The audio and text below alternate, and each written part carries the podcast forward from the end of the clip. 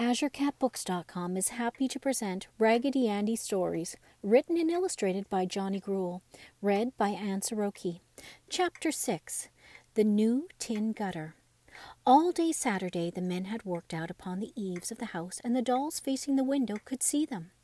The men made quite a lot of noise with their hammers, for they were putting new gutters around the eaves, and pounding upon tin makes a great deal of noise.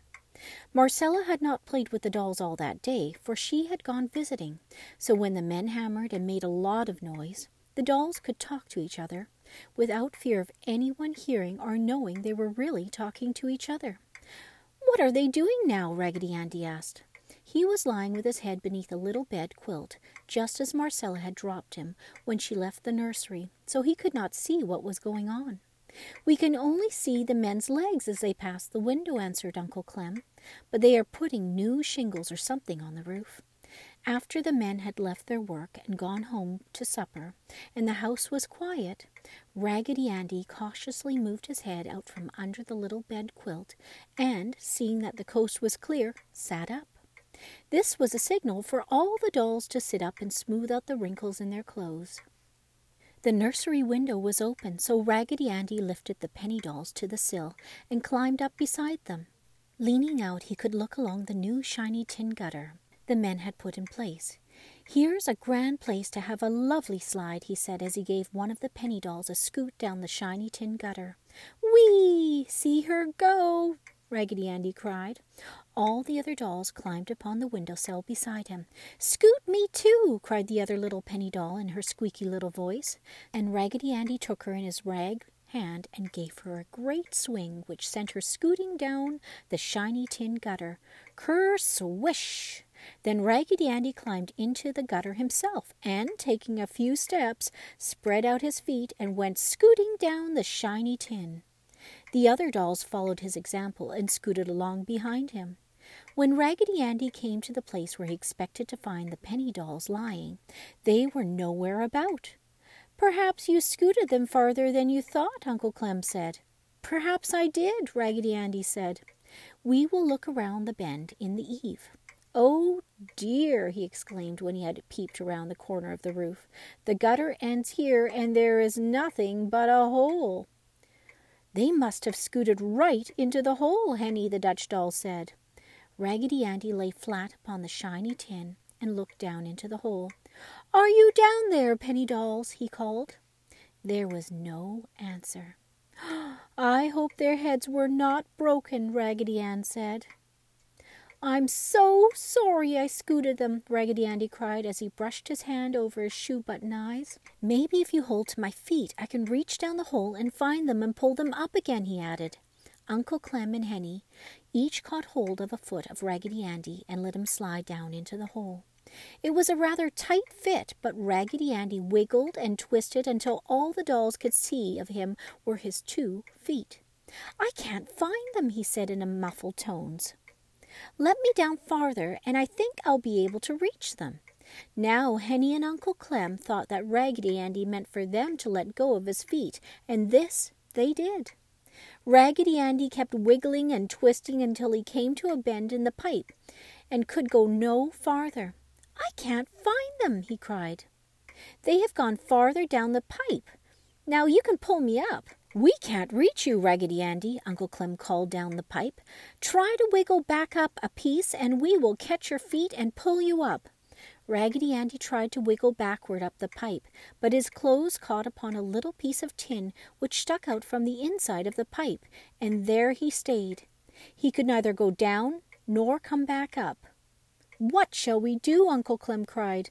The folks will never find him down there, for we cannot tell them where he is, and they will never guess it. The dolls were all very sad. They stayed out upon the shiny new tin gutter until it began raining, and hoped and hoped that Raggedy Andy could get back up to them. Then they went inside the nursery and sat looking out the window until it was time for the folks to get up and the house to be astir. Then they went back to the position each had been in when Marcella had left them. And although they were very quiet, each one was so sorry to lose Raggedy Andy, and each felt that he would never be found again. The rain must have soaked his cotton through and through, sighed Raggedy Ann, for all the water from the house runs down the shiny tin gutters and down the pipe into a rain barrel at the bottom. Then Raggedy Ann remembered there was an opening at the bottom of the pipe. Tomorrow night, if we have a chance, we dolls must take a stick and see if we can reach Raggedy Andy from the bottom of the pipe and pull him down to us, she thought. Marcella came up to the nursery and played all day, watching the rain patter upon the new tin gutter.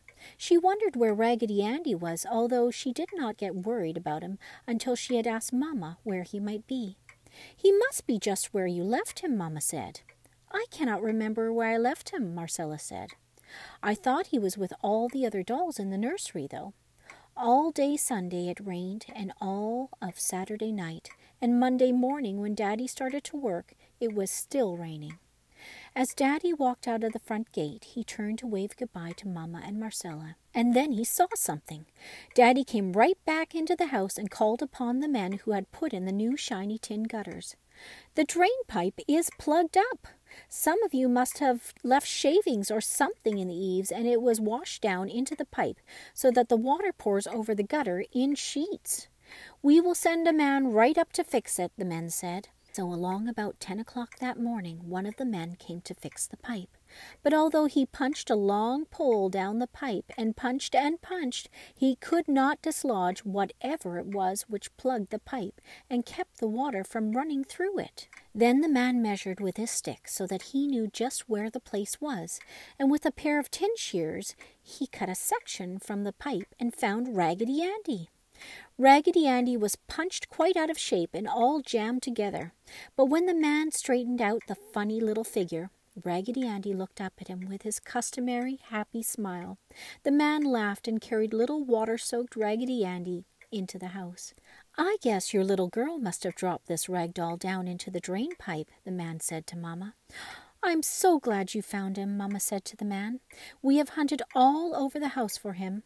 Marcella could not remember where she put him, so when I get him nice and dry, I'll hide him in a nice, easy place for her to find, and she will not know he was out in the rain all night. So Mamma put Raggedy Andy behind the radiator, and there he sat all afternoon, steaming and drying out. And as he sat there, he smiled and smiled, even though there was no one to see him. He felt very happy within, and he liked to smile anyway because his smile was painted on.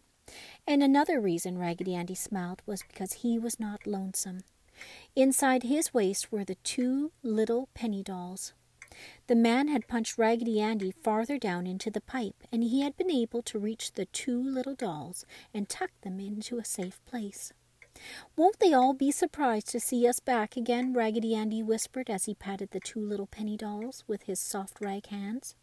And the two little penny dolls nestled against Raggedy Andy's soft cotton stuffed body and thought how nice it was to have such a happy, sunny friend.